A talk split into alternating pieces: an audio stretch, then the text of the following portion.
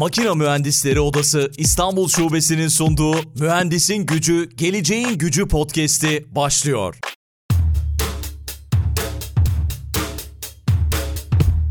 Mühendisin Gücü, Geleceğin Gücü podcastine hepiniz hoş geldiniz. Bu bölümde konuğumuz Silikon Vadisi'nden Selim Önal oluyor. Selim şu anda Amerika'da karşımda ve kendisi Kuip'te yazılım mühendisi olarak çalışıyor. Ama bu zamana kadar da gerçekten çok önemli bir kariyeri var. Çok başarılı işler yapmış. Kariyerinde çok iyi işler yaparak kariyerini sürdürmüş ve aynı zamanda da Kesişen Yollar Derneği'nde de gerçekten gençlere yol göstererek uzun yıllardır önemli işlere imza atıyor. Selim hoş geldin. Mühendisin Gücü, Geleceğin Gücü podcastine. Selamlar. Merhaba, hoş bulduk. Teşekkürler beni çağırdığınız için. Rica ediyorum. Biz de çok teşekkür ediyoruz davetimizi kabul ettiğin için. Gerçekten çok değerli bir mühendisi ağırlayacağımız için de, örnek bir mühendisi ağırlayacağımız için de mutluyuz, keyifliyiz. Çok şey öğreneceğiz diye düşünüyorum bu bölümde senden. Güzel bir kariyerin var. İstersen ben böyle biraz anlatayım kariyerini. Sonra sen çalışma hayatında neler yaptın? Onlardan bize bahsederek başlayalım diye düşünüyorum. Çok da heyecanlıyım bu bölümde. Güzel şeyler dinleyeceğiz. Olur tabii. Uygun benim için. Şimdi baktığımda Sabancı Üniversitesi'nden mezun olmuşsun. Bilgisayar bilimi, mühendisliği ana dalı ve aynı zamanda matematik yan dal programlarından mezun olup Brown Üniversitesi'nde de işlemsel biyoloji alanında doktoraya başlayıp 2010 yılında da master derecesi alıp doktorayı tamamlamışsın ve sonrasında da Oracle'da 2010 yılında kariyerin başlamış ve bugüne kadar da devam etmiş. İstersen oradan sen devam et. 2010 yılından bu yana neler yaptın? Nasıl gidiyor kariyerin? Çok önemli şirketlerde çalışmışsın. Bunları belki anlatabilirsin bize. Olur tabii. Şimdi doktorayı tamamlamadım aslında. Doktorayı bıraktım. Master'a çevirip bıraktım. Ama o noktaya kadar ben hayatımda hep akademisyen olmak istiyordum. Ama doktoraya başlayınca lisanstan sonra aslında akademisyenliğin araştırmanın özellikle bana çok da uygun olmadığını fark etmiştim. Hı hı. İşte sonra doktorayı bıraktım, master derecesine döndürdüm. Oracle'da çalışmaya başladım. Oracle'da bir yıl çalıştım. O zaman ilk iş tecrübemdi. Çok açıkçası sektör nasıl, neye benziyor bilmiyordum o dönem. Oracle'da Enterprise Application denen büyük bir ekip var, büyük bir takım var. Oracle'ın büyük parçalarından bir tanesi. Yani bu firmaların kullandığı, farklı alanlarda kullandığı yazılımları yazan ekip. Onda bir işte satın alma yazılımlarını yazan ekibin bir parçasıydım. Ama dedim yani bir kısa, çok kısa bir süre çalıştım orada. Bir yıl bile değil aslında esas projem. Sonra Google'da çalışmaya başladım 2011 yazında. Arama motoru ekibindeydim Google'da. 4,5 yıl kadar Google'da çalıştım. Arama motoru ekibinde farklı, yani 2-3 farklı ana projede çalıştım. Bir tanesi yani hep ranking dediğimiz sıralama takımındaydım. İlk projem ya da ilk iki yıl üzerine çalıştığımız projeler Google'ın farklı ülkelerde, farklı dillerde veya farklı bölgelerde gösterdiği sonuçların o bölgeye özel hale getirilmesi üzerineydi. Yani hmm. aynı şeyi İngiltere'de, Amerika'da arıyorsunuz. Dil aynı ama sonuçlar aynı olmamalı. Yani İngiltere'deki kullanıcının ilgisini çekecek sonuçlarla Amerika'dakinin ilgisini çekecek farklı. Ya da Amerika içinde farklı eyaletlerde bir şeyler arıyorsunuz. Mesela vergi kanunlarıyla alakalı bir şey eyalete göre farklı gösterebiliyor. Bunları anlayıp kullanıcının sonuçlarını bölgesine, dil ayarlarına göre özelleştiren ekipteydim. Sonra da Google'da son iki yılda Google'ın cevap verme kısmı da var ve o dönem gitgide artan, özellikleri artan bir kısmıydı Google'ın, Google arama motorunun. Onda cevapları internetten otomatik olarak öğrenme üzerine çalışıyorduk. Yani işte bazı sorular soruluyor Google'a. Bunları cevapları direkt Google gösteriyor. Size link vermek yerine. O cevapları webten biz nasıl öğreniriz? Web sitelerinden nasıl anlarız? Yani doğal dil çözümlemeye giriyor aslında. Metni anlayıp o metindeki ifadelerden ilişki çıkarmak. Yani işte A kişisinin babası B ifadesini webde görünce A ve B aralarında işte babalık ilişkisi var. Mesela bilgisini çıkarmak üzerine çalışıyorduk biz. Bu verileri webten öğrenme ve sonra kullanıcı sorduğunda cevap verebilme. Sonra 2016 Ocağı'nda Google'dan ayrıldım. Aynı yani bir sonraki hafta Palantir isimli bir firmada çalışmaya başladım. E, Palantir aslında ilginç bir firma. Palantir 11 Eylül saldırılarından sonra fikri ortaya çıkmış bir firma. O dönemki kurucuları Alex Karp ve Peter Thiel ve birkaç farklı daha kişi var. Bunları Alex Karp hukukçu aynı zamanda felsefe eğitimi almış Stanford'da bir hukukçu. Peter Thiel de aslında çok ünlü bir yatırımcı Silikon Vadisi'nde. Facebook'un da yatırımcılarından. İlginç bir profil de var aslında. Yani genel olarak daha devletçi bir Silikon Vadisi figürü. Silikon Vadisi'nde daha özgürlükçü olur. İşte devletin daha soldadır Silikon Vadisi'nin geneli. Hı-hı. Peter Thiel daha sağda bir insan. Ondan onlar o dönem hani devletin elinde aslında 11 Eylül failure engelleyecek veriler vardı ama bu verileri doğru kullanamıyordu. Devletin de teknolojiyi daha iyi kullanması lazım gibi bir fikirle ya da işte ilk fikirle ortaya çıkmış bir şirket Palantir. Devletin Palantir'in kurduğu bir şirket mi? aslında doğrudan değil yani CIA'nin Hmm. fonlama yaptığı bir kuruluş var. CIA da özel şirketlere de yatırım yapıyor. Hı. Yani onlar ondan büyük bir yatırım alarak başlamışlar. Sonuçta özel bir şirket. Geçen sene halka da açıldı. Geç, yani 4-5 ay önce Kasım ayında. Ama ilk baştaki en büyük fonlayıcılarından biri CIA. İlk müşterileri de genelde CIA, Amerikan ordusu, işte LAPD yani Los Angeles polisi, NYPD dediğimiz New York polisi vesaire. Amerika içinde yani devlet veya hani işte daha lokal hükümetler. Sonradan ama çok büyüyor. Dünyadaki başka devletler de müşterisi oluyor. Bir sürü özel firma da bir noktada müşterisi oluyor Palantir'in. Çünkü şunu fark ediyorlar aslında. Veri ve veri işlenmesiyle alakalı problemler sadece güvenlikle al- alakalı alanlarda yok. Yani bankacılıkta da bu ciddi bir problem, işte sigortacılıkta da ciddi bir problem, satış odaklı bir sürü şirkette de ciddi bir problem. Verilerinizi doğru saklamazsanız, temizlemezseniz ya da işte arasındaki ilişkileri doğru yorumlayamazsanız inanılmaz bir verimsizlik, para kaybı, insan gücü kaybı oluyor. Hı hı. Bu sadece güvenlikte, güvenlik açığı olarak ortaya çıkmıyor. Dediğim gibi işte bir bankada verimsizlik olarak ortaya çıkıyor. Para, kara para aklanması olarak ortaya çıkıyor sizin üzerinizden vesaire bir sürü şekilde ortaya çıkabiliyor bu problem. Bu bunların farklı farklı alanlarda çalışıyordu Panther ama hepsinin ortak noktası hani bir veri var ortada ve verilerin daha iyi işlenmesi, daha iyi yorumlanmasına yardımcı oluyordu müşterilerine. Palantir'de bir buçuk yıl kadar çalıştım. O Palantir'deki iki müşteriyle genel olarak çalıştım. Bir tanesi yani biz müşterilerle çalışıyorduk. Müşteri dedim bir tanesi dünyanın en büyük petrol firmalarından biri. Diğeri de en büyük Avrupa'nın en büyük sigorta şirketlerinden biri. Petrol firmasıyla projemiz onların daha çok ekonomilerini, kendi iç finanslarını daha iyi anlamalarına yönelik projeydi. Yani nereden para kazanıyorlar, nereden para kaybediyorlar bunu bir yönetici girip çok hızlı bir şekilde nasıl görebilir? Nasıl bütün bu sistemi kurabiliriz onlara? Veriler var ama o verilerin işlenmesi, hızlı işlenmesi üzerineydi. Sigorta şirketiyle yaptığımız projede sigorta o dönem Amerika'da bir yeni kanun geçiriyordu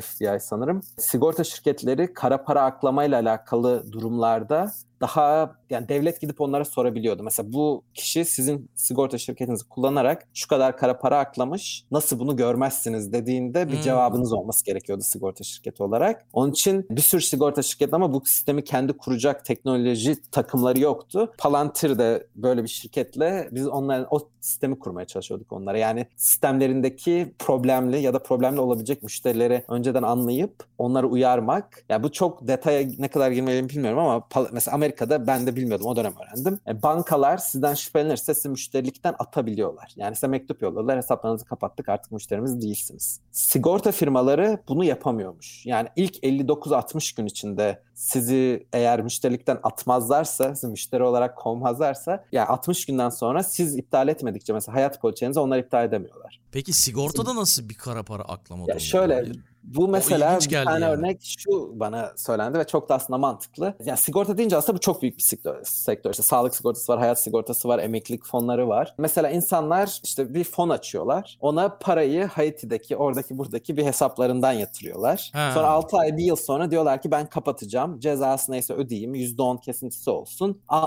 işte New York'taki şu hesabıma bunu yatırın. Sigorta şirketi eğer dikkatsizse bu para nereden gelmiş, nereye gitmiş çok dikkat etmiyor. Ya da mesela kişinin kendisi kara listede eşiyle ortak açıyor hesabı. Kapatırken eşinin hesabına istiyor paranın yatırılmasını. Yani kendi hesabından eşinin hesabına Amerika'ya para sokmuş oluyor sigorta şirketi aracılığıyla. Hmm, Bu tarz böyle farklı farklı yani ürün alarak sonra ürünleri bozdurarak ya da işte erken vazgeçerek biraz zarar ederek farklı şekillerde yani şirket üzerinden para ak- aklama, para getirme yapılıyormuş. Ve bu hani yaygın en azından bu sektörde Yaygın bir şeydir. yöntemmiş yani. İşte bunu öğrenmesi için kullanıcıları sigorta firmalarını kullanarak kara para aklaması gibi bir problem mesela var biliniyormuş o dönem. Bu yüzden de Amerikan devleti işte diyor ki bundan sonra siz bunu kontrol etmek zorundasınız. Hani bir durum ortaya çıktığında biz size geldiğimizde eğer yeterli denetim yapmadıysanız siz de suçlu olacaksınız. Bunda mesela bizim müşterimiz de onlar. Bize dediler ki böyle bir sistem kurun. Hani verilerimiz bunlar, sistemlerimiz bunlar. Biz bunu nasıl kontrol ederiz? Palantir'de üzerinde çalıştığım bir proje oydu. İkinci proje de oydu. Sonra 2017 yazında Palantir'den ayrıldım. Quip isimli daha ufak bir firmaya geçtim. Ufak dedim o zaman aslında ufaktı. 100 kişilik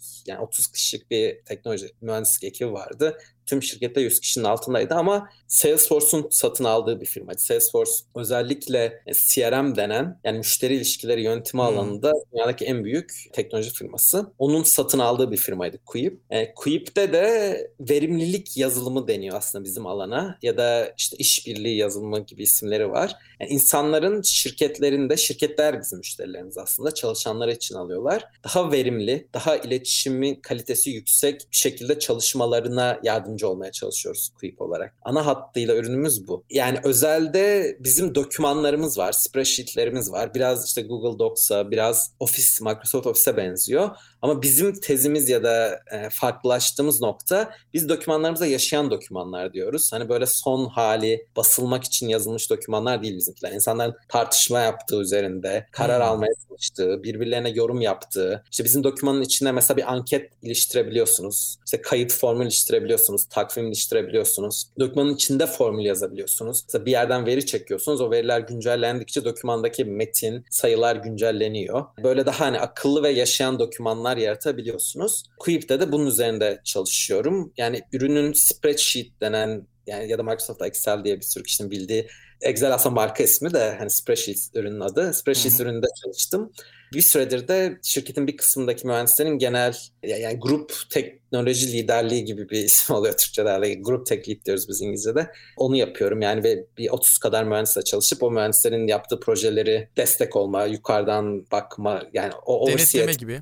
Denetleme gibi evet Hı-hı. destek olma gibi bir iş yapıyorum. Harika gerçekten. Çok ilginç şirketlerde çalışmışsın. Onlarla ilgili sorularım olacak. Hem Google'la ilgili hem Palantir ile ilgili e, hem de e, Quip ile ilgili. Ve onun dışında tabii bir de Kesişen Yollar Derneği adında bir sosyal sorumluluk platformum var. Bunun kurucusu sensin. Burada da çok güzel işler yapıyorsun. Takip ediyorum seni. Hem gençlere yol gösteriyorsun hem de işte yurt dışında çalışmak isteyen mühendislere yol gösteriyorsun. YouTube'dan da yayınlar yapıyorsun. Aynı zamanda mühendislerin tecrübelerini de aktarıyorsun çok fazla yaptığın yayınlarla. Bu da gerçekten takdir edilecek bir iş, bir sosyal sorumluluk projesi. Belki ondan da ilerleyen dakikalarda bahsederiz. Ama öncesinde Olur. şeyi merak ediyorum. Herkes de bunu merak ediyordur herhalde. Silikon Vadisi ile tanışma hikayen nasıl oldu? E çünkü bildiğim kadarıyla senin ilk çalıştığın yer Silikon Vadisi oldu. Orada başladın yani şöyle benim aslında çok geriye gidince lisede ben koç lisesini okudum. Bizim lisenin yarıya yakını yurt dışında eğitime gidiyordu üniversitede. O dönem aslında benim yani akademik başarı olarak o şansım vardı. Ben hep öğrenciliği seven bir öğrenciydim, iyi bir öğrenciydim.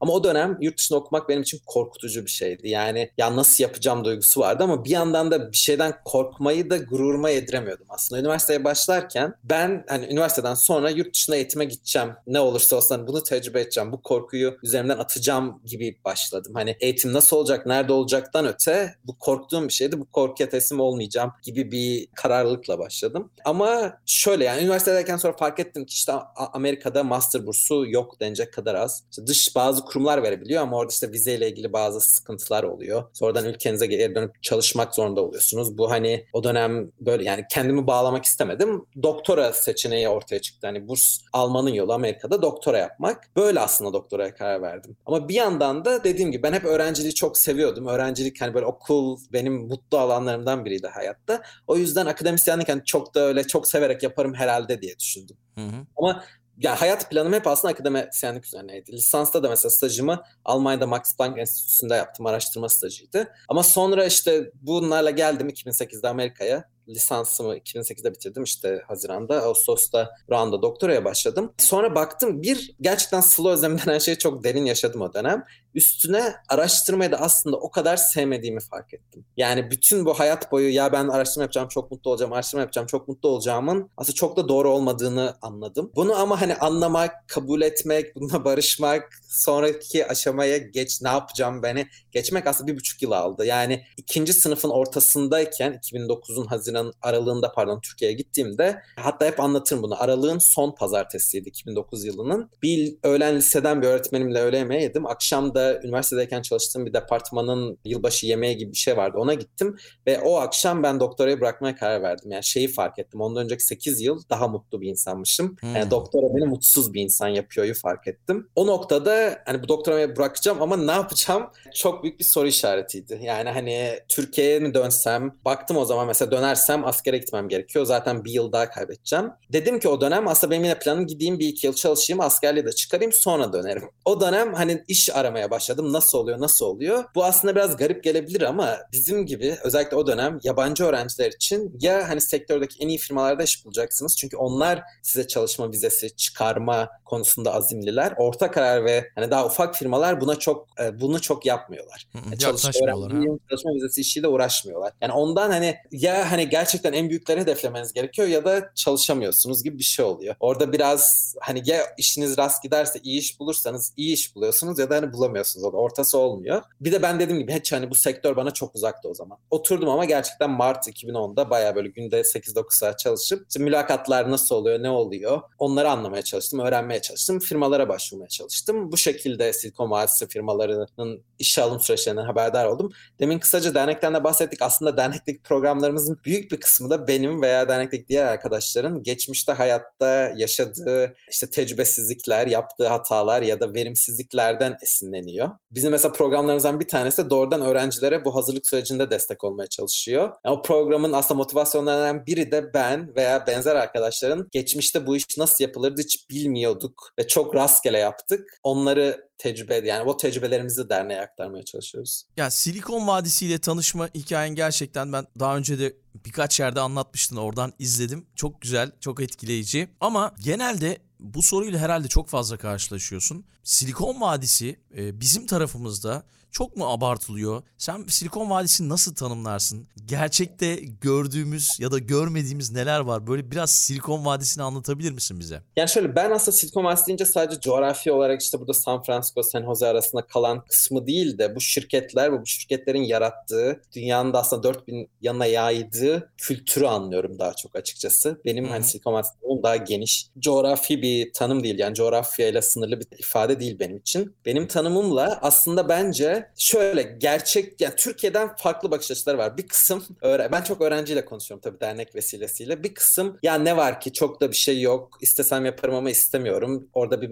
hani çok da marifetli bir şey yok diye bakıyor. Bir kısmı da ya çok zor, çok zeki, işte üstün zekalı olmam lazım yoksa benim için orada kariyer şansı yok diye bakıyor. İkisi de gerçekçi değil. Benim açımdan bence bir e, teknoloji firmaları açısından gerçekten dünyada standartı yükseltmiş bir bölge bence Silikon Vadisi ve Silikon Vadisi firmaları. Yani dünyada baktığınızda en değerli şirketlere, teknoloji alan yani teknoloji alanının dışını da kattığınızda aslında şu an dünyadaki en değerli şirketler ya da en hızlı değerlenen şirketlerin çok büyük kısmı teknoloji firmaları. Bunların hepsi de Silikon Vadisi, neredeyse hepsi de Silikon Vadisi'de çıkmış firmalar ya da Silikon Vadisi kültürünü benimsemiş firmalar. O açıdan aslında gerçekten çok başarılılar. Ki yani yaşam olayı, şirket sadece çalışma kültürü değil, bence bir arada yaşama, şirket kültürü, çalışanlarına bakış açısı olarak da dünyanın birçok yerine göre daha özgürlükçü, çok daha az e, ırkçı, çok daha kabullenici bir yaklaşımları var. Yani biraz da böyle olmak zorunda. Bu bir zorunluluk bence. Çünkü Silikon Vadisi'nde aslında iyi yetişmiş insan gücüne inanılmaz bir ihtiyaç var. Ama bu iyi yetişmiş insan gücünü karşılayabilecek arz Amerika içinde yok. Ya dışarıda da dünyadan onu karşılamaya çalışıyorlar. Bu yüzden de aslında yani insanların memnun kalması gerekiyor Silikon Vadisi şirketlerinde çalışırken. Çalışanlarını eğer memnun mutlu edemezlerse başarılı olma şansları da daha az. Bu da bence olumlu bir katkı sağlıyor aslında. Yani ana fokus o zaman çalışanların mutluluğu da önceliklerden bir tanesi haline geliyor. Tabii ki ciddi problemleri var. Kültürle alakalı işte teknolojinin firmalarının kendi içinde problemleri var. Dünyaya bakışla ya da dünyanın geri kalanıyla ilişkilerinde bence problemleri var. Bunlar yoktur, her şey toz pembe demiyorum. Ama bence yaptıkları işi yine de dünyada en iyi yapan firmaların büyük bir kısmı Silikon Vadisi. Ya Silikon Vadisi firmaların büyük bir kısmı dünyada yaptıkları işi iyi yapan firmalar olduğunu düşünüyorum ben. Hı hı. Gerçekçiliğini en başta söylediğim kısma gelirsek de yani dernekteki amaçlarımızdan biri de bu. Benim kişisel olarak hayattaki amaçlarımdan biri de bu. Biz yani en azından kişisel olarak ben ve dernekteki birçok arkadaşım böyle çok da işte Silikon Vadisi'nin ulaşılamaz veya çok ne bileyim böyle hayali bir kariyer hedefi olduğunu düşünmüyoruz Türkiye'deki öğrenciler veya gençler için. Benim kişisel görüşüm ne kadar fazla Türk dünyada kendi alanlarında başarılı olursa özel sektörde veya akademide bence bu Türkiye'ye de uzun vadede çok artısı olan bir şey. Kısa vadede bazı kişiler hani beyin göçü olarak görüyor bunu ve bunun zararlı olduğunu düşünüyor. Ben insanların artık dünyanın değiştiğini düşünüyorum. Çok globalleştiğini düşünüyorum. Dünyanın neresinde olur? Ya yani ben bir de şeyde daha çok inanıyorum. Kalp göçü veya gönül göçü ne derseniz. Hani fiziksel olarak bir ülkede yaşayıp o ülkeye gönül bağı zarar gören birindense fiziksel olarak ülkede yaşamayıp hala ülke doğduğu büyüdüğü ülkeye karşı bağlılık hisseden kişiler bence o ülke için de çok daha hayırlı. Tüm bu nedenlerden aslında Silikon Vadisi'nin, Silikon Vadisi firmalarının yazılım sektörünün genel olarak Türkiye için ben büyük bir şans olduğunu düşünüyorum. Yani hem gençleri motive etmek için, mutlu kılmak için, mutlu etmek için hem ileride öğrendiklerini geri dönüp ülkelerinde teknoloji sektörünün büyümesi için bence bir şans ya da doğru bir hedef. Şansla Vallahi kadar ne güzel konuştun ya. Gerçekten doğru söylüyorsun. Artık nerede olduğumuzun hiçbir önemi yok. Artık uzaktan her şey yapılıyor ve birçok firma da artık şöyle bir şey yapacak herhalde. Sen Türkiye'de kalabilirsin ama benim için çalışabilirsin ki yapıyordur zaten bunu da. Y- yapıyor. Yani orada yasal bazı şeyler oluyor. İşte ülkede ofisin olması gerekiyor firmanın Amerika işte çalışma hukukuna göre ya da işte farklı bir formatta çalıştırmaları gerekiyor. Ama hani bu yasal şeyler zamanla aşılıyor bence felsefe olarak evet aynen. Yani şu an zaten buna gidiyordu bence. Hızlandırdı pandemi. Nerede olursan ol hani iyi yetişmiş insan gücünü firmalar bulmaya bir şekilde çalıştırmaya çalışıyor. Bu bu açıdan hani Türkiye'den de çalışabilirler. Ben demin de dediğim gibi yani Türkiye'den uzaklaşmayı da o kadar hani büyük bir problem ya da geri dönüşsüz olarak görmüyorum. Peki sence biz neye odaklanmalıyız? Yani mesela biz derken, biz derken mı? Türkiye evet yani Türkiye'deki mühendisler ya da yazılımcılar mesela hmm, Hindistan'dan yani örnek şöyle, vereyim. Hindistan ben kapasitemi biliyorum yani ülkemdeki insanların kapasitesini biliyorum deyip yazılımcı yetiştirmeye odaklanmış bir ülke. Ama Çin'e baktığında o daha farklı bir strateji izliyor. Sence biz nasıl bir strateji izlemeliyiz? Hani hem yurt dışından Türkiye'yi izleyen biri olarak neye odaklanmalıyız? Yani ben de bu konuda çok taraflıyım. Çünkü ben hani çok fazla yazılımcıyla konuşuyorum, yazılım isteyen öğrenciyle konuşuyorum. Hani günlük yaptığım iş bunun içinde. Benimki ondan hani çok taraflı bir bakış açısı. Onun farkındayım. Hı-hı. Ama yani sadece tek odak bu olmalı da demiyorum ama bence odaklardan biri kesinlikle teknoloji sektörü için iyi insan gücü yetiştiren bir ülke olmak bence Türkiye için gerçekçi. Yani geri dönüşü yüksek bir hedef. Hindistan, Çin'den bahsettin. Yani Rusya da bence mesela bu konuda iyi. Romanya var. Daha Doğu Avrupa ülkelerine mesela Çek Cumhuriyeti'nin Çek ya da hani iyi bir bu anlamda bir kültür var ama benim mesela hep verdiğim örnek bence İsrail bunda çok iyi bir örnek. Yani hmm. nüfus olarak 10 milyonun altında 9 milyonun bile altındalar. 8 küsür sanırım nüfusları. Bildiğim kadarıyla parlamentolarında onun üzerinde parti var. Yani etnik, dinsel, inanç odaklı, etnik odaklı iç e, tartışmalar çok fazla. Belki dünyadaki en fazla olduğu ülkelerden biri. Komşularıyla problem açısından yine dünyada belki en problemli coğrafyalardan birindeler. Yani bunların hiçbir mazeret değil demek istiyorum aslında hmm, kısacası. Anladım. Bunlara rağmen İsrail mesela bunu bu kültürü çok oturtmuş. Hatta yani ilgisini çeken Startup Nation diye bir kitap var. Yazarını şu an hatırlayamadım ama İsrail'in hikayesine çok odaklanmış. Nasıl bu kadar başarılı olduklarına. Dünyada Silikon Vadisi 1 sanırım New York 2, Tel Aviv 3 teknoloji startup'ı sayısı her yıl çıkan teknoloji startup'larının istatistiğine göre. Bence yani iyi bir model. Bu böyle dediğimde genelde hep Yahudi işte lobisi var. İşte İsrail'in lobi faaliyeti çok güçlü falan diyenler oluyor. Hı hı. Yani belki doğrudur, belki değildir ama ben kişisel olarak mesela Google'da da çok çalıştım. Kişisel tanıdıklarım da var. İş, yani iş hayatında tanıştığım. E, çok çalışkanlar, eğitimleri de çok iyi bu alanda. Yani hani lobicilik belki bir yere kadar ama özellikle büyük şirketlerde işin sonunda teknolojik olarak iyi üretim yapıyorsanız kalıyorsunuz, başarılı oluyorsanız değilseniz başarılı olamıyorsunuz. Teknoloji sektöründe bence. Hı hı. O konuda iyiler, başarılılar. Bence çok da dediğim gibi yani bize mazeret olabilecek her şey onlarda fazlasıyla var. Be- belki şöyle bir eleştiri şundan yapıyor olabilirler. Finans desteğini çok daha kolay bulabiliyorlar gibi. Yani o da doğru. Şimdi tabii o bir gerçek şimdi. Yani bu Türkiye'deki bazen üniversite öğrencileriyle de girişimcilik isteyenlerle ya da girişimci olmak isteyenlerle de bunu konuşuyoruz. İşte atıyorum 1 milyon lira buldum, çok iyi para falan diyorlar. Amerika şartlarına baktığınızda burada hani böyle 1-2 milyon dolarla ilk yani fonla başlıyor şu firma. Şimdi özellikle teknolojide uluslararası alanda rekabet etmek istiyorsanız yani paranın bolluğu e, önemli bir faktör. Hani Türkiye'deki en iyi yatırım alan firmaların bile aldığı para çok daha cüzi kalıyor. Buradaki veya İsrail'deki açıkçası yatırım sektörü sektörü nasıl ne kadar ne bilmiyorum. E, belki o da bir faktör ama ben zaten aslında bu yüzden bir sürü kişiye belki vizyonsuz gelecek ama ben ilk hedefin büyük teknoloji firmalarının dikkatini çekmek, onları hukuki anlamda garanti vererek Türkiye'de ofis açmalarını sağlayacak bir altyapının ben Türkiye için daha doğru bir adım olduğunu düşünüyorum. Yani eğer bugün Google, Microsoft, işte Apple, neyse Facebook Türkiye'de mühendislik ofisi açarlarsa ya da açmaya değer görürlerse, değer görmek derken şunu kastediyorum. Hani çok iyi mühendislik gücü yetişirse ülkede ve hukuki olarak bunun altyapısı sağlanırsa bence 5 yıl sonra, 10 yıl sonra o şirketlerde çalışıp o şirketlerden ayrılanlar hem maddi olarak kendi girişimlerini yapmak açısından çok daha iyi yerde olacaklar. Hem bağlantıları olacak hem bu bence eğitimi de tetikleyici bir faktör olacak. Yani üniversiteye başlayan biri 4 yıl sonra gayet iyi bir maaşla nerede çalışabileceğini çok daha rahat hayal edebilecek bence. Görebilecek gözlerinin önünde örnekler çok hmm, daha fazla hmm. olacak. Bence o açıdan illa çok büyük girişimciliğin birinci öncelik olmasına da bence gerek yok. Yani bu bazılarına daha şey geliyor. Hani daha belki vizyonsuzluk geliyor. Belki hani insan yetiştirici olmak o kadar da e, yani işçi yetiştirmek gibi geliyor ama bence yani Almanya'ya göç eden işçi 1950-60'lardaki e, kuşakla yani bu bence aynı şey değil. Yani yetişmiş, iyi yetişmiş insan gücü, teknoloji firmalarının aradığı kriterlere uyan kualifiye insan gücü yetiştirmek bence başka bir vizyon ve bence dediğim gibi uzun vadede girişimciliği besleyecek bir vizyon olduğunu da düşünüyorum. Ben. Hı hı, katılıyorum ben de sana gerçekten. E, bu arada ofis açıyorlar. Birçoğu açtı ofis ama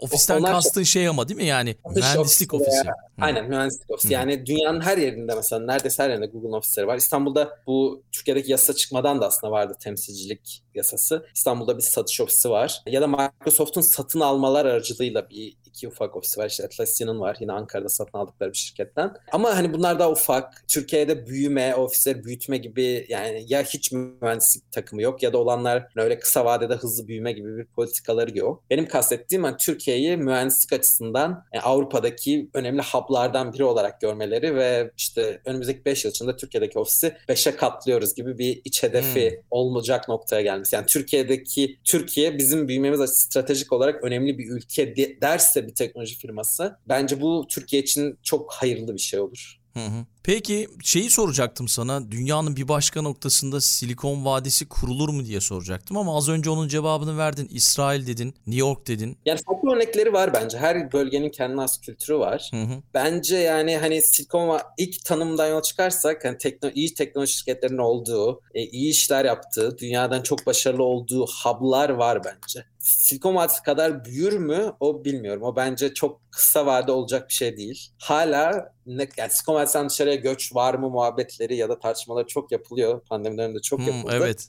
Hala çok büyük bir kısmı büyük firmaların merkezleri burada. En büyük yöneticileri burada. Hani en karar verici kişileri hala bu bölgede. Onun değişmesi bence öyle geceden sabah olacak bir şey değil. Bir iki yılda da olacak bir şey değil. Bana hani sanki Silikon Vadisi bitiyor mu falan diyorlar. Bana tam tersi. Dünyanın her yerine yayılıyor gibi geliyor bu. Hani artık işte Austin'de de ofisleri var teknoloji firmaların Amerika içi için işte Phoenix'te var, Seattle'da zaten vardı, New York'ta vardı.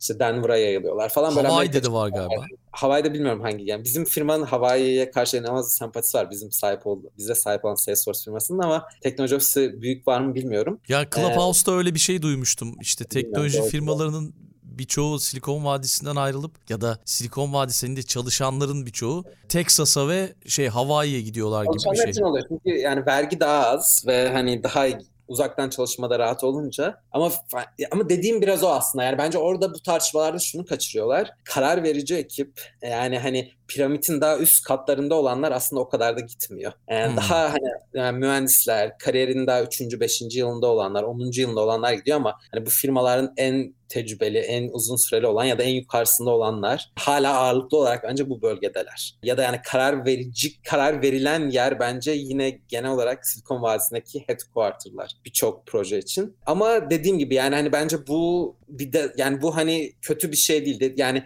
İsrail'de mi dedik demin mi? Rusya'da bence teknoloji hub'ı var. Hmm. Almanya bu konuda çok iyi. Amsterdam. Romanya dedin ona şaşırdım mesela Romanya'ya. Evet, mesela Microsoft'un Romanya'da büyük bir şey ofisi var. Mühendislik ofisi var. Çekya'da da var. Yani Romanya'da ben çok bilmiyorum ama kişisel tecrübem ya da tanıştığım, beraber çalıştığım bir iki Romanyalı'da gördüğüm çok iyi bir matematik eğitimi var mesela. E, matematik eğitimi güçlü olan, Rusya'da için de aynı şey geçerli bence. Güçlü olan ülkelerde yazılım eğitimi de güçlü oluyor. Onunla alakalı mı bilmiyorum ya da yani nasıl başlamış mesela Microsoft'un Romanya'daki e, mühendislik ofisi açıkçası çok bilmiyorum ama Microsoft'un öyle bir ofis olduğunu ve yani sayı olarak küçük olmayan bir ofis olduğunu biliyorum. Ve genel olarak e, Polonya'da mesela üstte çıkan ülkelerden teknoloji hmm. startup açısından. Şey yani o eyaletler örneğini şundan dolayı verdim. Galiba başka şehirlere gitmelerinin sebebi o şehirlerin bir takım vergi avantajlarının olması, bir takım teşviklerin olması. O yüzden gidiyorlar herhalde. Evet yani Kaliforniya vergi olarak Amerika'nın en pahalı yani devlete ödediğiniz verginin üzerine bir de %10 eyalete vergi ödüyorsunuz gelirinizin %10'unu. Mesela Texas'ta bu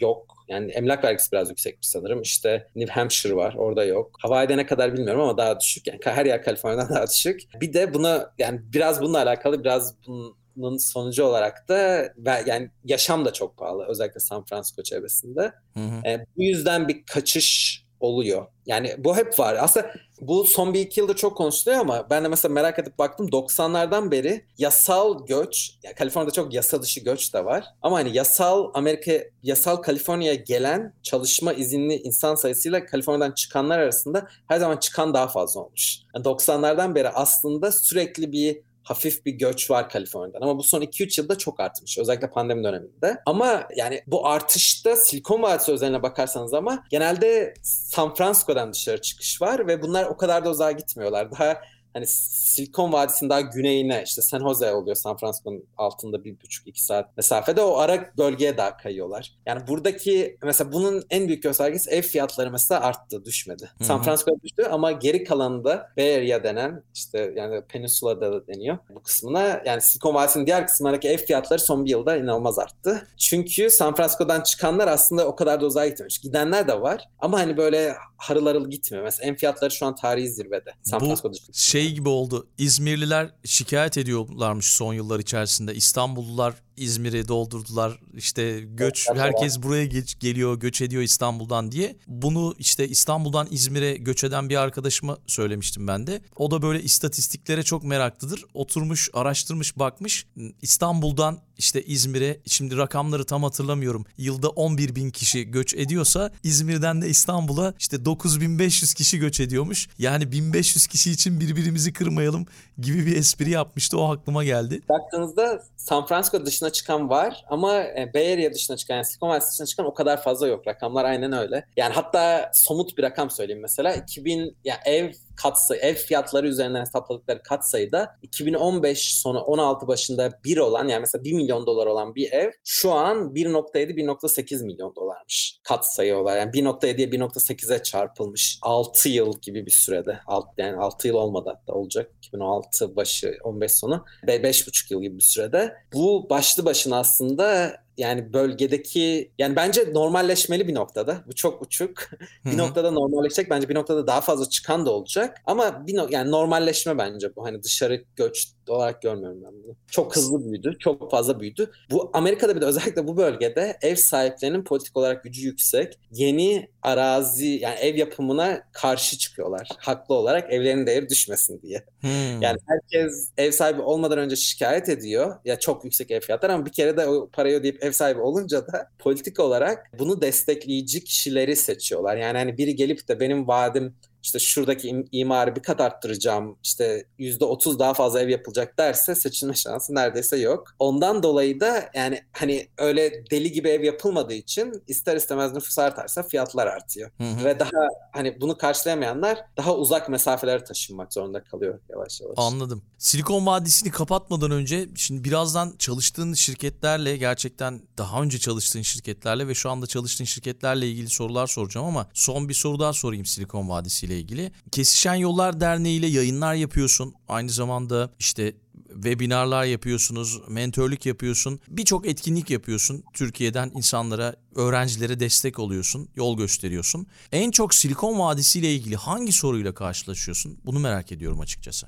Bizim 30 kişi, 30 30'u aşkın gönüllümüz var dernekte ve aslında farklı farklı programlarımız var. Bunlardan sadece bir tanesi yazılım mühendisleri ve Silikon Vadisi'ndeki şirketlere odaklı. Onun dışındakilerin hepsi aslında çok genel. Ama o programımız kapsamında bazen genel desek de benim kişisel bilgi alanım, işte kariyerim nedeniyle bana gelen sorular evet bu bölgeyle alakalı da çok soru geliyor. Yani genelde öğrencilerden gelen en fazla nasıl iş buluruz, nasıl geliriz oluyor. Yani ikinci de az önce sorduğum gibi işte yaşam nasıl, iyi mi? Ya da gelirsem ırkçılığa uğrar mıyım? işte inancımdan dolayı yargılanır mıyım falan yargılanır mıyım derken hor görülür müyüm hmm. gibi kendi yaşama dair sorular soranlar oluyor. Bu iki şey çok geliyor. Yani bir nasıl gelebilirim, nasıl iş bulabilirim? İki bulursam, yaşarsam hani belli bir negatiflikle karşılaşır mıyım? Anladım. Peki Google'dan biraz bahsedelim. Google'da senin çalıştığın bir şirket. Dünyanın en büyüklerinden biri. Google nasıl bu kadar başarılı? Belki bu soru herkes tarafından çok merak ediliyor. Bir de tabii nasıl bu kadar gelir elde ediyor? E, bu da merak edilen ikinci bir soru. Bunların cevap iki tane soru sormuş oldum. Bir tane daha soracağım. Google'la ilgili merak ettiğim.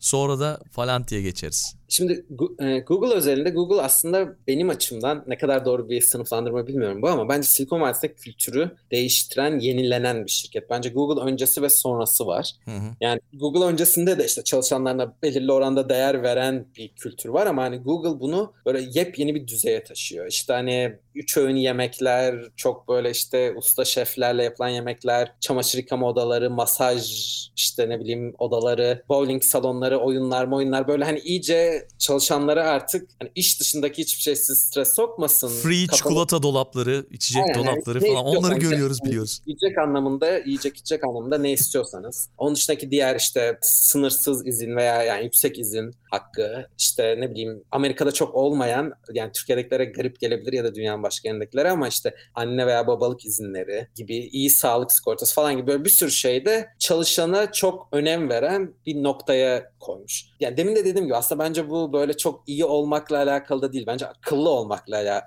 alakalı bir şey. Yani doğru bir strateji. Çünkü çalışanınız mutsuzsa, verimsizse bütün ya o verimsizlikten kaybettiğiniz para bütün bunlar harcadığınız paradan aslında daha yüksek oluyor. Bir işini düzgün yapmayan ya da çok safsaklayan bir kişiye ödediğiniz maaşın getirisi bir, bir haftada, bir ayda bütün yani onun sahiplendiği, faydalandığı bütün bu perklerden, perk dediğimiz şeylerden çok daha aslında yüksek. Bence başarılı olmaları nedenlerinden biri bu. Yani bu bakış açısını, kültürü ön plana koymuşlar. Kültür çok önemli. İnsanlar Google'da çalışıyorken Google'ı sahiplensinler duygusunu çok ön plana koymuşlar. Mesela geçtiğimiz yıllarda son 2-3 yılda özellikle işte bazı negatif haberler yansıdı basına. İşte ne bileyim çalışanların yürüyüş yaptığı, protesto ettiği falan. Yani ben bunları aslında negatif olarak görmüyorum. Bence çalışanın bunu rahat rahat yapıp işimi kaybetme korkumsun olmaması bence aslında kültüre dair çok fazla şey söylüyor. Hmm. Çok olumlu bir şey söylüyor. Ben mesela ilk işe girmiştim. O dönem TJF diye bir yani Thanks God It's Friday'den geliyor. Cuma günleri böyle bir işte etkinlik olurdu. Her hafta CEO'lar soruları cevaplıyor. Yani iki, iki kurucu. Ee, yani Larry ile Sergey, Larry, e, Sergey Brin ile Larry Page. Bir de işte böyle beyaz ekipler sunumlar yapıyor. O cumalarda hatta benim ilk cuma yani ilk TCF'de sanırım katıldığım. Biri mikrofona geçti bir soru soracağım dedi. İşte Google kültürü diyoruz, Google kültürü diyoruz. İşte Google culture sucks dedi. Çev tam çevirisi yani hmm. berbat falan gibi bir evet. e, çeviri herhalde kibarca çevirsek. Yani o o o şeyde ben ya inanamadım. Daha hani şirkette de yeniyim. Mühendislikte de bir yıllık daha mühendisim. Sonra başladı anlatmaya. Bir şey anlattı. Neden öyle düşündüğünü anlattı. İşte kontraktörler var. Yani kontrakla çalışan bir ekip varmış onun ekibinde. Onlara iş yani kontratları yenilenmemiş falan. Yani sonra işte Sergey kuruculardan bir tanesi cevap verdi. Çocuk devam etti sormaya. Sonra hani bir şekilde bunu sonra konuşalım istiyorsan falan dediler. Mesela sonra ne oldu bilmiyorum açıkçası. Ama nasıl bağlandı o? Ama yani bana bir çalışanın çıkıp iki kurucunun karşısında o dönem 30 bin kişiydi Google. 30 bin kişinin izlediği veya izleyebileceği kaydedilen bir etkinlikte bunu söyleyecek özgüvene sahip olması çok etkileyici gelmişti. Yani hmm. o dönem bunu yapabilmesi gerçekten bence iki şey gösteriyor aslında. Bir, bir yandan çok öfkelenmiş o ayrı ama yani hani korkmadan ya beni işten atarlar ya da işten yani, yani bunu kendine karşı sorumluluk da hissediyor bence. Lanet olsun bu şirkete demiyor. Yani şirketin yanlış bir şey yapması onu çok yaralıyor ve bunu gidip paylaşma ihtiyacı hissediyor. Yani boş vermişlik de yok içinde aslında sahiplenme var. Bu açılardan beni çok şaşırtmıştı. Benim açımdan mesela olumlu bir anıydı aslında. Belki çok olumsuz gelebilir insanlara bir çalışanın böyle düşünmesi. Kültürüyle bu kadar övünen bir şirkete hani çıkıp lanet olsun sizin kültürünüze demesi. Ben yani bunun da başarısının önemli faktör olduğunu düşünüyorum. Onun dışında da aslında arama motorunda çok iyiler. Dünyada evet. yani bazı problemler arama motoru problemin çözüldüğünün düşünüldüğü bir noktada çıkıp aslında o alanı yeniden yaratan yani bilgisayar bilimine bir sürü kavram kazandıran bir şirket Google. Bence yani en büyük yani hani kültür falan da bir yere kadar ama yaptıkları işin ya da ana işin ilk işin çok çok iyi olmalarıyla da alakalı. Çok yenilikçi bir bakış açısıyla giriyorlar bu alana ve bence kültürle de beraber çok iyi bir şirket kurup arama motoru üzerinde çok ya ben de o takımın parçasıydım. Arama motoru takımının parçasıydım. Çok bence çağın yani bu son benim açımdan bir yazılımcı olarak 20-30 yılda yazılmış en iyi yazılım örneklerinden biri bence hmm. Google arama motoru. Bence Kesinlikle. başarılarında bu da çok, çok önemli bir faktör. Yani işten iyi yapıyorlar. Peki nasıl gelir elde ediyorlar diye sormuştum. Yani Nasıl yani o kadar çok gelir reklamlardan. İnsanlara çok garip geliyor bu kadar çok para kazanması Google'ın reklamlardan. Evet. Ama yani bir reklam sektörü aslında hala çok büyük ve hala mutlu yani çok bugün bir sürü yeni genç televizyon falan izlemiyor ama hala mesela Amerika özelinde en azından basılı eve yollanan postalarla yapılan reklamlar, işte televizyon reklamları hala çok ciddi bir bütçe ve orada da hala Burada da öyle. Almanya'da da öyle. İnanılmaz yani. Ben çok şaşırıyorum. Yani kağıt kaldı mı diyoruz Türkiye'de biz. Evet yani Almanya'da kağıt hala var var yani. İşte o o ya daha aslında sektörün çok büyüyebilme alanı da onlar hepsi. Onlar zamanla daha dijitale dönecek. Yani market büyüyecek. Marketin daha doygunluğa ulaşmasına çok var. Bu marketi aslında dijital reklam dünyasındaki marketi çok büyüten, sadece var olan diğer oyunculardan pazar pay alan değil bence. Pazarı çok büyüten bir şirket Google. Çünkü yani aslında işin özü şu bence bir iki cümleyle özetlersek bir kişi veya bir yap yani bir, bir teknolojik ürün sizi ne kadar iyi tanırsa, sizi ne kadar iyi bilirse size verebileceği tavsiyeler ve bir, bir şey almak istediğinizde size en uygun ürünü tavsiye etme ihtimali bence o kadar artıyor. Yani Google hmm. bunu çok iyi yapıyor, yapmış zamanında ve yapmaya da devam ediyor. Sizin aradığınız şeylerden neyin size en uygun ürün olduğunu ya da neye o an ihtiyacınız olduğunu çok iyi tahmin edip en uygun ürünü gösterme kısmını bence ya da en uygun o anda reklamı gösterme işini çok iyi yapıyor Google. Bu hala da yapıyor. Yani zamanında da iyi yapmış ama devam yani çok da geliştirerek devam etti bunu yıllar içinde. Oradan o kadar fazla para kazanabiliyorlar. Yani reklam dünyası zaten çok büyük. Oradaki pay çok, pasta çok büyük. Bu pastadan büyük pay alabilmeleri ve gitgide o payı büyütebilmelerinin en nedeni de bence o. Yani sizi Hı. çok iyi, son kullanıcıyı çok iyi tanımayı başarıyorlar. Tam da buradan şeye girsek iyi olur herhalde. Veri konusuna girsek tam isabet olur. Bu tabii şey böyle verilerimizi kullanıyor Google. Tabii kullanacak yani. Kullanıyor mu verilerimizi gibi bir soruyla çok fazla karşılaşıyorsundur. Yani nasıl kullanıyor verilerimizi? Yani, Aslında o çok daha önemli yani. kullanıyor ama ben en baştan şunu söyleyeyim. Ben mesela bir birey olarak ya verimi kullanma konusunda Google'a Amerikan devletine veya Türk devletine veya dünyada herhangi bir devlete güvendiğimden daha fazla güveniyorum. Çünkü ya da başka bir sürü şirkete. Çünkü büyük firmaların başarısının sırrı yani eğer bir gün Google bu verileri çok kötü kullanırsa, e, abuse ederse, yani bir şekilde ortalığa saçarsa çok kötü cezalandırılacak. Yani başarılı olmasının yani kullanıcı kullanmayı bıraktığı anda o güveni yitirdiğiniz anda bunun geri dönüşü yok. O açıdan bence yani Google'ın, Facebook'un bu tarz firmaların içsel bir motivasyonları da var. Bu işi doğru yapmak konusunda ya da doğruyu bulmak konusunda. Hı-hı. Veri nasıl saklanmalı, nasıl analiz edilmeli, nasıl kullanılmalı. O açıdan bence ama devletlerin böyle bir motivasyonu yok. Yani mesela Türkiye'de de oluyor, Amerika'da oluyor. Bir bakanlığın veri tabanına erişiliyor. Bütün bilgiler ortaya saçılıyor. Hani ben artık A devletini kullanmayacağım B devletiyle işim yapacağım diyemiyorsunuz. Yani orada bir seçim şansınız yok. Siyasi olarak da bunun çok fazla bedeli yok dünyanın hiçbir yerinde. Hani herkesin, Hillary Clinton e-mailleri yıllarca konuşuldu ama hani çok saçma sapan bir tartışmaya döndü o ve yani hani başka bir sürü şey olurken hiçbiri konuşulmuyorken o nokta hani yıllarca konuşuldu ama onun dışında hani dünyanın hiçbir yerinde bunun siyasi bir bedeli de aslında çok fazla yok. Devletin sizin verilerinize özensiz yaklaşmasının. İkinci kısmı benim mesela hani devleti de bir yana koyuyorum. Diğer sektörlerde ya ben mesela şunu gerçekten anlamıyorum. Türkiye'de kapımıza kargo geliyor. Kapınıza geliyor ya da ben hani uzun süredir yaşamıyorum artık ama yani orada mesela TC kimlik numaranızı soruyor. Yani hani nasıl bir yani ben mesela hiç tanımadığım, hayatımda ilk defa gördüğüm evimi, adresimi, her şeyimi bilen birine bir de üstüne TC kimlik numaramı paylaşmak zorunda kalıyorum. Sonra o mesela bir kağıda yazılıyor. O kargo firması bu bilgileri nasıl saklıyor? Düzgün saklıyor mu? Güvenli saklıyor mu? Bunlarla alakalı ne bir tartışma ne bir denetleme var mı bilmiyorum. Varsa haklarını yemeyeyim ama ne bir tartışma var ne bunlar gündeme. Ya da hastaneye arıyorsunuz bir hastaneyi. Ben şunun işte oğluyum, kızıyım, annesiyim, babasıyım. Bilgi alabilir miyim diyorsunuz. Bir sürü kişi pat pat pat söylüyor. Söylüyor evet. Hastane, hastanedeki resepsiyon görevlisinin ne bu konuda bir eğitimi var ne yani tedaviniz için aslında o verilerin hiçbirine ulaşmasına ihtiyacı yok ama doktorun gördüğü kadar neredeyse veri görüyor birçoğu. Verdiğin örnek çok doğru. Onunla ilgili dolandırıcılık oldu zaten. Kargo şirketinde çalışan bir işte çalışan o verileri ele geçirip bir şekilde sattı o verileri. Böyle yani şeyler oldu. Hiç şaşırmadım. Yani bence bu şer iyi, hayırlı bir şer aslında. Yani biraz insanları bu konularda dikkate çekecek bir noktada. Ama yani şu bireylerin yapacağı çok da bir şey yok. Hani kargomu almayacağım, vermiyor. Ya, yalan bir TC kimlik numarası söyleyebilirsiniz. Ama hani bireyin çok yapabileceği bir şey yok orada. Bence bu şunu demeye çalışıyorum aslında. Teknoloji firmaları üzerinde bu tartışılsın. Benim kişisel olarak hiçbir itirazım yok. Ama Hı-hı. diğer sektörlerde de bu tartışılmalı bence. Çok daha yani diğer sektörler çok daha kötü durumda. Onlar bence hiç konuşulmuyor. Teknoloji sektörünün bu konudaki hataları çok fazla konuşuluyor. Dediğim gibi bence bu daha böyle tünsel bir bakış açısıyla tartışılmalı. Yani bugün günümüzde veri nedir? Kimin hakkıdır senin verinin? Yani nasıl saklanmalı? Saklanmazsa ne olur? Hukuk burada nerede? Bence sosyal bilimler de mesela bu konuda geri. Yani hukuk daha yeni yakalıyor. Ne bileyim sosyoloji bunun etkilerini daha yeni yeni araştırmaya başlıyor. İşte şimdi diğer sosyal bilimler daha çok geriden geliyor. Bence bu problem teknoloji firmalarının problemi değil. Bence bu problem yeni insanlığın yeni problemlerinden biri. Ve yani bence artık hani bu böyle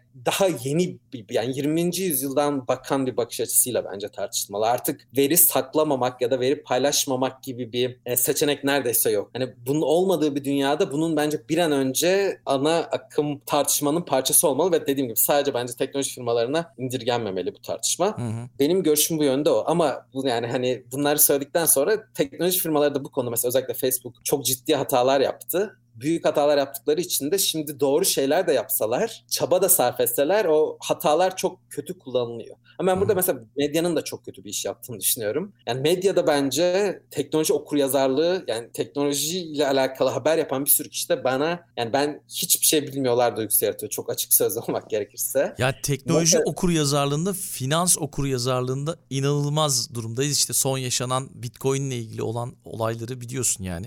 O da ya bence bu dünyada da öyle. Mesela CNN'de bile öyle bir haberler çıkıyorken inanılmaz bence kötü yazılmış. Yani basına olan güveninizi çok sarsan bir durum bence bu. Yani maalesef bu tip durumlarla karşılaşıyoruz. Dediğim gibi o biraz daha rating almak için, ilgi çekmek için bilgi sahibi olmadan yapılan yorumlar daha fazla bir tarafın ilgisini çekmek için yapılan haberler diyelim öyle diyelim. Peki. Peki şimdi veriye girdik. Az çok girişte de bahsettin böyle Palenti'de çalıştın. O da işte devletin de destek olduğu, daha çok işte devletin bir alanda açık gördüğü ve bu yüzden e, o şirkete destek olduğunu söyledin yanlış hatırlamıyorsam. Orada da şundan bahsettin. Elimizde bir veri var ama elimizde veri olması önemli değil. O veriyi nasıl kullandığınız, doğru mu kullandığınız önemli dedin. Öyle. Ya Palantir aslında devletin ya şöyle ya özel sektör girişimi Palantir ama bir şekilde devleti o dönem ikna etmişler ya da yani CIA'nin fonlama yaptığı kuruluşu ikna etmişler. Sonra hani CIA'ya, orduya, işte Amerika'daki bir sürü devlet kuruluşuna satabilmeyi başarmışlar. Yani böyle bir eksiğiniz var. Bizim ürünümüz bunu gidermede size yardımcı olur başarmışlar ama hani devletin başlattığı bir iç proje değil. Amerikan devleti genelde teknoloji projelerinde kişisel olarak çok başarısız. Yani hmm. bu Obama mesela Care denen sağlık sigortası yani ortaya çıktığında da yani devlet içeride bir sürü şeyi çok verimsiz yapıyor. Ondan genelde dışarıya para ödeyerek hallediyor bunu. Özel sektörden alıyor ihtiyaçlarını. Palantir da yani özel bir şirket. Ama evet yani o dönemki gözlemleri güvenlik alanında gözlemler ama her yer için geçerli. Hatta o dönem yani şu hikaye anlatılır. Ne kadar doğru bilmiyorum ama bu işte saldırı yapan pilotlardan yani şey teröristlerden biri pilot eğitimine gidiyor Boeing'e sanırım. Sadece işte uçuş eğitimi alıyor. Kalkış iniş almıyor. Bu oradaki eğitmenlerden birinin dikkatini çekiyor denir. Bunu raporluyor ama hani o rapor kayboluyor şirket içinde. Hiçbir yere ulaşmıyor ya da ulaşsa da hani yani ne yapalım ki modunda yaklaşıyorlar. Hmm. Yani aslında baktığınızda çok çok şüpheli bir durum. Hani biri niye hiç uçuş, kalkış veya iniş eğitimi almaz? Sadece havada yani havada gidişle alakalı eğitime ihtiyaç duyuyor. Yani neden sadece o modülü alır? Bu yani bu anlatılır. Ne kadar doğru bilmiyorum ama yani bu bayağı bir yerde rastladığım hikaye. Bu ama sadece hikayelerden biri. Yani onların bir kısmı takip edilmiş, aslında şüphelenilmiş ama Amerika'daki farklı departmanlar takip etmiş. Bu veriler çok dağınıkmış ve o verilerden hani insan gözüyle bir şey anlam çıkarmak çok zor. Çünkü çok fazla veri var. Bu yani ilk çıkış noktası ya da çözmeye çalıştığı problem bu. Bir sürü durumda elinizde çok fazla veri var. Bu veriler aslında size içinde bir hikaye gizli. Bir sürü hikaye gizli ama bu hikayeyi anlayabilmek için teknolojiyi iyi kullanan ya da iyi kullanabileceğiniz bir teknolojiye ihtiyaç var. Yani sizin insan olarak tek tek her deminki örnek için mesela her kursa giden kişinin kayıtlarını inceleme ihtimaliniz yok. Sistem ya şöyle bir sistem olsaydı o dönem böyle bir anormallik olmuş bu kursta. Bu kişi işte iki ay önce daha giriş yapmış. Daha kayıtlı düzgün adresi yok ya da adresi çok şüpheli. Bunların hepsi mesela konuşabildiği bir sistem olsaydı hı hı. hani belki önlenirdi. Şu an örneğe tahmin attım ama hani bu tarz bir bakış açısıyla ortaya çıkmış bir şirket bir ürünün ilk versiyonu. Ama dediğim gibi yani dünyanın bir sürü alanında, bir sürü sektörde aslında veriyi iyi yorumlamak veriyi anlamak, doğru yani temiz hale getirmek başlı başına büyük bir problem. Hep şu örneği veriyorlar ya son yıllar içerisinde işte mesela sağlıktan örnek vereyim. İşte üzerinizde akıllı cihazlar olacak yani giyilebilir cihazlar olacak. Onlar sizin bütün her şeyinizi kontrol edecek ve o veriler bir merkeze gidecek. İşte bir tuvalete gittiğinizde sizin tuvaletteki işte idrarınızdan değerlerinize bakacak o tuvalet ölçecek. Aynı zamanda işte kalp ritminizi, her şeyinizi kontrol edecek. İşte bir anda bir kapı çalacak. Doktorunuz karşınızda. Yarım saat içerisinde yaptığım analize göre, bana gelen verilere göre kalp krizi geçireceksin. Hemen seni hastaneye götürmemiz gerekiyor gibi. Hani çok belki uçuk bir örnek olabilir ama işte böyle veriyi doğru kullandığınız zaman belki böyle sonuçlara da ulaşabilirsiniz diye düşünüyorum. Evet aynen dediğin gibi yani bu aslında daha örneklerden biri sağlık alanında daha verimli ve doğru kullanılması. Ama aynen çok güzel bir örnekti bence. Yani bu bu bence biraz şey oluyor aslında klasik şey problemine dönüyor. Hani teknoloji için de hep aynısı söylenir ya. Teknoloji iyi veya kötü değildir. Nasıl kullanıldığınızla alakalıdır. Veri de biraz öyle aslında. Yani veriyi çok doğru da kullanabilirsin. Demin anlattığın hikayenin içinde atıyorum yani doktor yollamak yerine gidip o kişiyi zehirleyecek birini de mesela yollayabilirsin. Hani hmm. bu veriyi başka birine yani çok belki birebir örnek olmadı ama hani o veriler varsa sende e, sağlığının ne zaman kötü olacağını bilirsin. Orada ama her zaman şey durumu olmaya başlıyor işte bir noktada acaba yani hani bu ya, biraz böyle çok fazla geleceğe yönelik yani kaygı da her şeyin bilinmesi, her şeyin hani böyle bir yerlerde tutulması ne kadar doğru, ne kadar değil tartışmalar oluyor. Bence bu tartışmaların olması güzel ve normal. Hani mesela bu verileri kim tutacak? Yani o verileri tutarken nasıl bir mesela doktora gitmesini isteyip istemediğin yani insanlar mı seçecek? Böyle belki de hani istemiyor evine doktor gelmesini öyle bir durumda vesaire gibi yani bu örnekte belki ister herkes ama yani mesela bunu çok yani benim aklıma gelen şey vardı. Yıllar önce, yıllar önce dedim çok çok önce değil ama Target Amerika'daki mesela alım paternlerine bakıyor ve şey anlıyor. Hamile kadınların e, ha, kendileri bile hamile olduklarını fark etmeden aldıkları şeylerden hamile olduklarını çok büyük oranda tahmin edebiliyor ve insanlara şey yollamaya başlıyor. Hamilelikle alakalı kuponlar. Evlerine ki hani gelsinler geri hamilelik alışverişlerini de Target'tan yapsınlar. Bir adamın evine sanırım şey yolluyorlar. İşte böyle bir kızı var 16-17 yaşında kuponlar işte tebrik ederiz herhalde yani tam o detayları bilmiyorum ama herhalde bir mektup gibi ufak bir hediye gibi bir şey de yolluyorlar. Adam inanılmaz sinirleniyor işte gidiyor şubeyi dağıt o merkezin işte müdürüyle konuşuyor bağırıyor çağırıyor falan. Benim çocuğum daha şu yaşta nasıl bunu yaparsınız falan diyor. Sonra geri dönüyor öğreniyor ki kızı gerçekten hamile. Yani o örnek anlatılır hep. Hani bazen 999 kişi için çok güzel bir sürpriz. Nasıl bunu fare bildiler, nasıl bana böyle bir sürpriz yaptılar diyor ama arada bir öyle bir yani hikayeler yaratıyorsunuz ki hiç haddiniz olmayan bir bilgiyi paylaşmış oluyorsunuz aslında farkında olmadan. Hı hı. Bana ilginç gelen anlattıklarında hani mesela bazen sen bilmeden hamile olduğunu tahmin edebiliyormuş hı. bu alışveriş atan verin. Yani oradaki hani ilginçlik sen çünkü hayatta bu tecrübeyi ya bir ya iki ya belki beş kere yaşıyorsun en fazla ama onlar hani milyonlarca kişi üzerinden benzer paterni yaşıyorlar. Hani biyolojik olarak herhalde almaya ihtiyaç duyduğun şeyler birbirine çok benziyor bir sürü kadında ve o veriyi hani mesela bu verinin toplanıp pat ya çünkü bence aslında orada çok temel bir şey var. Biz insanlar olarak çok farklı olduğumuza inanmayı seviyoruz. Yani bir yandan bence her insan epe, evet farklı ama bir yandan da çok birbirimize benziyoruz. Yani biyolojik sistemleriz ve benzer durumlarda çok benzer tepkiler veriyoruz. Arama motorlarının da bence teknolojinin de ya da veri data mining yapanların da çok kullandığı bir bence yani temel bilgi bu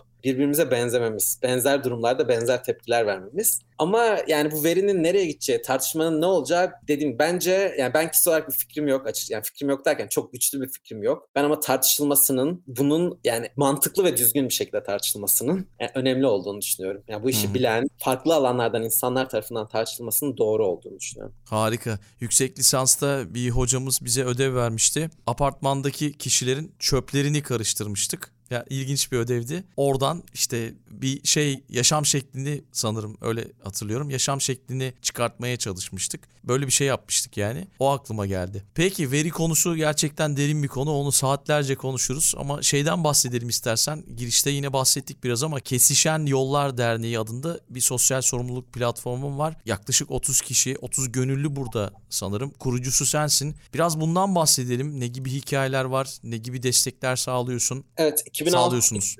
2016 yılında kurduk, kuruldu. O dönem yani dört arkadaş kurmuştuk ama yani arka, yani şu an hala devam eden ben varım. Diğerleri yani destek olmadıklarından değil vizyonumuza ama hani zaman isteyen bir şey bu. Ayrıldılar ama başka bir sürü yeni arkadaş dahil oldu aramıza. Program ya biz Kaliforniya resmi olarak kayıtlı bir derneğiz. Amerikan yasalarına göre bir derneğiz. Projelerimiz, programlarımız çeşitli alanda programlarımız var. Bir tanesi aslında çok benzer. YouTube'da kariyer sohbetleri dediğimiz sohbetler yapıyoruz. Farklı alanda kariyerleri olan, dünyanın farklı yerlerindeki kişileri konuk alıp kariyer hikayelerini konuşuyoruz. Buradaki amacımız aslında ilham olmak, birbirimizden öğrenmek. En başta söylemiştim ben mesela kendimi iş ararken bir sürü şeyi hiç bilmiyordum. O yüzden vakit de kaybettim. Belki yanlış kararlar da verdim. Hmm. Mesela hani ben kişi olarak gözlemim şuydu bu derneği kurmadan önce. Sırf bana has bir durum değilmiş bu. Hani bir sürü üniversite öğrencisi benzer süreçlerden geçiyormuştu. Bu mesela işte kariyer sohbetlerini motive eden nedendi. Danışmanlık programımız var. Yine aslında benzer nedenlerden. Birebir bazen birine elinden tutmak, yol göstermek çok faydalı olabiliyor. Senede iki veya üç kere başvuru alıyoruz. 10-15 arası kişi alıyoruz her dönemde. Onlara hani böyle somut hedefleri kapsamında 4 aylık bir süreç boyunca destek olmaya çalışıyoruz. Yani standart eğitimler de alıyorlar o programda danışmanlık. Öğrenci mi olmak gerekiyor? Yani değil aslında. Genel olarak daha açık. Mesela bu bu dönemde bir sürü mezunla çalışan kişi de var. Yani hani bizim kariyerinde zaten 10 yıl geçmiş birine çok da açıkçası bizim verebileceğimiz o, o derece eğitim koçlarımız veya şeylerimiz yok. Yani koçluk yapan kişiler de ya yeni mezun olmuş ya 2-3 yıl önce mezun olmuş kişiler ya da işte belki en en yaşları benim de herhalde. Ben de 36 yaşındayım. Hani daha gerçekçi olmak adına daha yeni mezun veya kariyerinin yeni başının bir yıllık kariyeri olan kişilere daha faydalı olabiliriz diye düşünüyoruz. Bu iki programımız. Bunun dışında staj bursu programımız var. Bu da yurt dışına staja kabul almış ama gideceği kurumdan herhangi bir ücret almayan kişilerin ulaşım masrafını karşılayan bir burs. Senede iki kere başvuru açıyoruz, başvuru alıyoruz. Yani bir jürimiz var. Dernek içinden ve dışından kişilerin olduğu. Onlar bakıyorlar, inceliyorlar, karar veriyorlar. Onun dışında da bir tane yani en... Onu nasıl bu... finanse ediyorsunuz? Ya finansmanı en son anlatayım istiyorsan. Olur nasıl tamam. Diğer programları da DevPets diye bir programımız var. O da işte tek, tek yani belli bir alana odaklanan programımız DevPets, Developer Pets'ten geliyor. Ya oradaki amacımız da Silikon Vadisi firmalarının bu bu program 18 haftalık senede 2 veya 3 kere açtığımız bir hazırlık programı. Silikon Vadisi firmaların mülakat süreçlerini birebir öğrencilere hazırlıyoruz. Yani 18 hafta boyunca ders alıyorlar. Bunların büyük bir kısmını ben veriyorum ama bir sürü konuk kişi de alıyoruz. Silikon Vadisi firmalarında çalışan Türk mühendisler oluyor bunlar genelde. İşte deneme mülakatları yapıyorlar, tecrübelerinden bahsediyorlar. Öğrencilere bir sürü deneme mülakatı yapıyoruz. Stresli ortam yaratıyoruz onlara. Birebir tecrübe etmeleri için. Hı hı. Yani herkes mesela 30-40 kişi oluyor genelde bir dönemde. Hepsinin birbirlerini izliyorlar,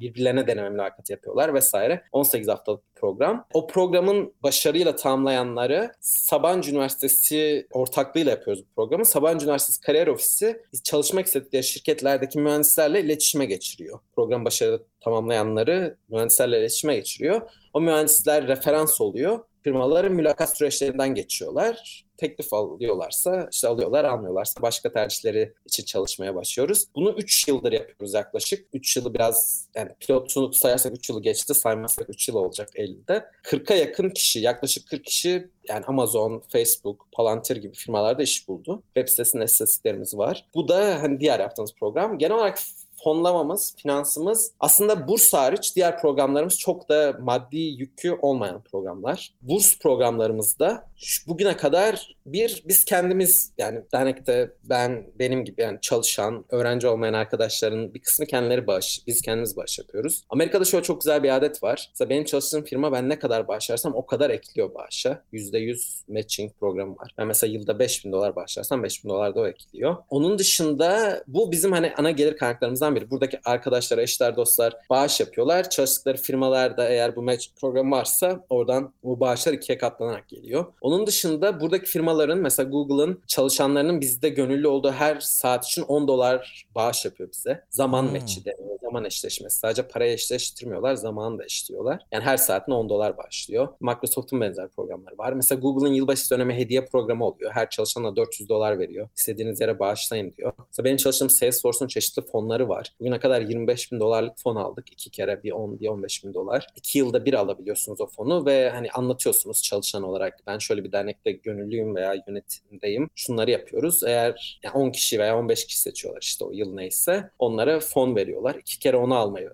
başardık. Bu tarz fonluyoruz. Yani para harcadığımız şeyler staj bursuydu. Son bir yıldır pandemiyle beraber iki tane biraz bizim açımızdan yani mas masraflı derken yanlış anlaşılmasın hani yapmaktan çok mutluyuz ama hani para harcadığımız iki yeni program başlattık. Biri Ağrı ve Adana'da iki öğrenci grubuyla Adana'da bir fen bilgisi öğretmen arkadaşımız, Los Angeles'ta bir İngilizce öğretmen arkadaşımız ve birkaç farklı öğretmen arkadaşımız oturumlar yapıyor Zoom üzerinden. İşte onların tablet ve kırtasiye ihtiyaçlarını biz giderdik. Öğretmenler de zamanlarını veriyorlar. O ee, harika. Bir zaman çok değerli gerçekten. Yani parayı bir şekilde buluyorsunuz ama zamanını verecek öğretmen bulmak çok zor. Her hafta ders yapıyorlar o gruptaki öğrencilerle Ağrı ve Adana'daki. Bu biraz bizim için pilot. Yani biraz görüp nasıl gittiğine bakıp eğer başarılı olursak bunu daha farklı yerlerde de yapmak istiyoruz. Bu bir projemiz. Son yıllarda biraz daha yani son bir yıl içinde maddi olarak para harcadığımız. Bir de bir yılda e, tablet ve bilgisayar desteği vermeye de başladık. Bazı çok ihtiyacı olan öğrencilere dernekle bir şekilde aşırı neşir olan ihtiyacı olduğunu bildiğimiz veya hani bize bu dönemde ulaşan dernekte bu programla ilgilenen arkadaşların ihtiyacı olduğuna kanaat getirdiği kişilere bütçemiz kapsamında tablet yardımı da yapıyoruz. Genelde tablet yapmaya çalışıyoruz. Bir kişiye bilgisayar da yaptık. Çünkü başka yani eğitimler açısından tablet işlerini görmüyordu. Bu, bunlar ama de yani çok büyük rakamlar değil. Belki 30-35 kişi ancadır toplam tablet yardım yaptığımız kişi sayısı. Ama yani yine de orada bir yerinden tutmaya çalışıyoruz. Hı hı. Ee, çok ihtiyaç ortaya çıktı son dönemde. Özellikle evden eğitimin artmasıyla. Çok ilginç, üzücü ama hani bir yandan da motive edici hikayeler geliyor bize. İşte 5-6 kardeşin tek telefondan dersi dinlemesi vesaire gibi ama bir yandan da pes etmeyip hani eğitimlerinden vazgeçmemeleri motive edici. İmkanımız dahilinde onlara da destek olmaya çalışıyoruz. Vallahi hepinize, tüm ekibe çok çok teşekkür ediyorum gerçekten. Uzaklarda olmana rağmen ülkeye yarattığın böyle bir fayda çok çok önemli. Herkese örnek olması gerekiyor. Hani az önce dedin ya yani fiziksel olarak orada değiliz ama kalben oradayız diye gerçekten bunu kanıtlar bir işe imza atıyorsunuz. teşekkür ederim. Yani şöyle düşünüyorum ben aslında. E, bence bir yerlerde birilerine faydalı olmak güzel bir his ama bence kişinin kendisini de hayatta daha e, ne mutlu veya başarılı kılan bir iş olduğunu düşünüyorum. Ben yani sadece bence başkalarına faydalı olmak kısmı yok. Kendinize de çok aslında faydalı bir süreç olduğunu düşünüyorum ben. Hmm. Sosyal hizmetin ve ona dahil olmanın. Benim kendi adıma kişisel hikayemde ben 17 yaşındaydım ve o dönem çok açık söylemek gerekirse hani böyle bir yerlere faydalı olayım diye değil de e, ben öğretmeyi, öğretmenlik yapmayı seven bir öğrenciydim. Daha ilkokul yıllarında. Hani böyle öğrenciler vardır. Öğretmenin hmm. yardımcısı gibi olan, ders anlatmayı seven öyle biriydim ben. Lisedeyken, lise 2'deydim, 17 yaşındaydım. Kadıköy'de Çağdaş Yaşamı Destekleme Derneği'nin Kadıköy şubesine gittim. Dedim ki böyle böyle sizin okullarınız oluyormuş yaz, kış. Ben oralarda eğitmenlik yapabilir miyim? Şimdi 17 yaşındaydım. Lise mezununda değildim daha. Dediler ki yaz okulumuz var. Hani böyle belli bir işte ailenin imza verirse şu olursa bu olursa hani öğretmenlerle beraber yapabilirsin. Öyle başladım ve ilk başta amacım dediğim gibi yani sevdiğim şey yapmaktı. Bir fayda sağlamaktansa çok dürüst olmak gerekirse. Ama 2003 yazıydı o. Ondan sonra Amerika'ya gelene kadar yani staj yaptım yaz hariç bütün yazlar, kışları işte sonra lisede, üniversitede benzer projelere devam ettim. Ve yani yaptıkça çok fazla sevdim bu işi. Yani bir bana kişisel olarak iki anlamda çok büyük katkısı olduğunu düşünüyorum. Bir,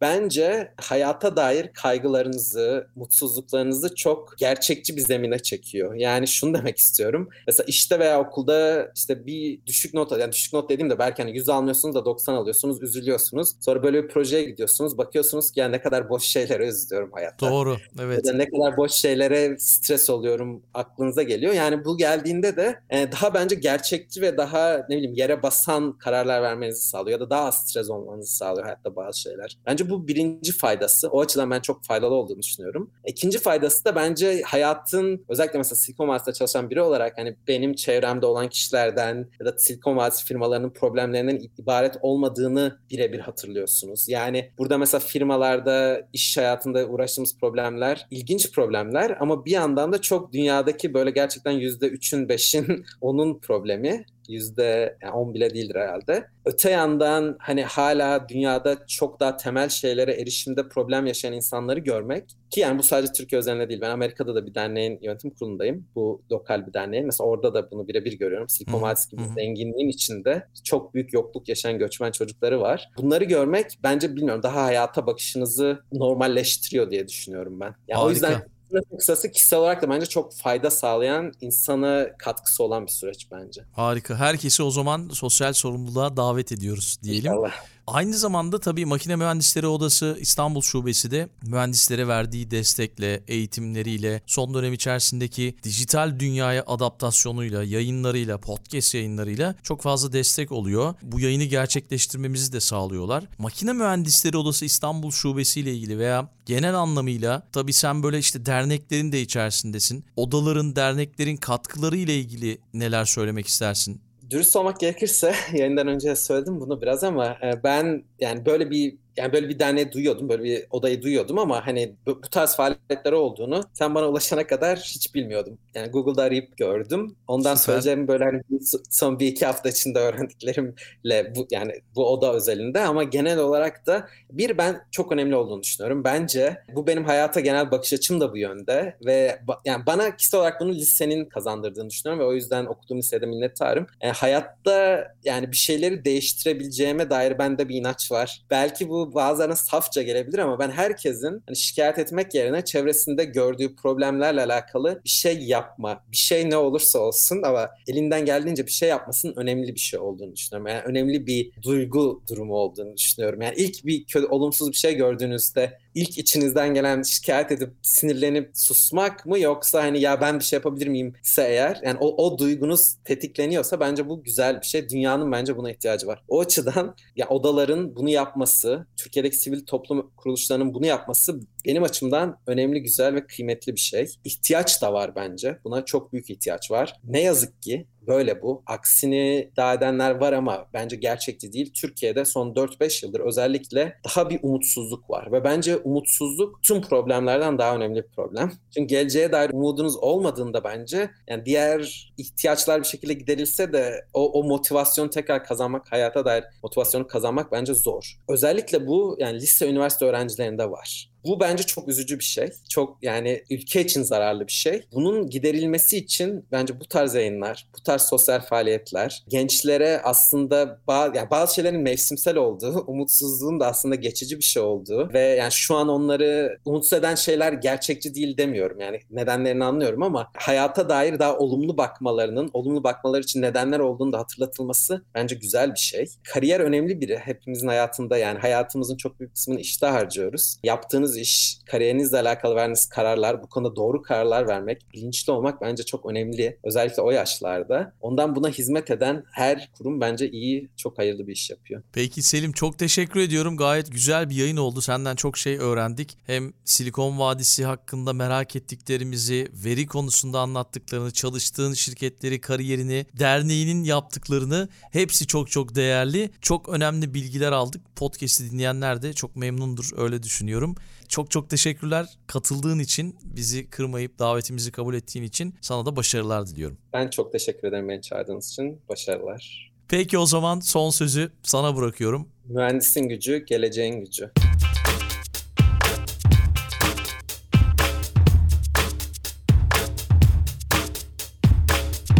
Makina Mühendisleri Odası İstanbul Şubesi'nin sunduğu Mühendisin Gücü, Geleceğin Gücü podcast'i sona erdi.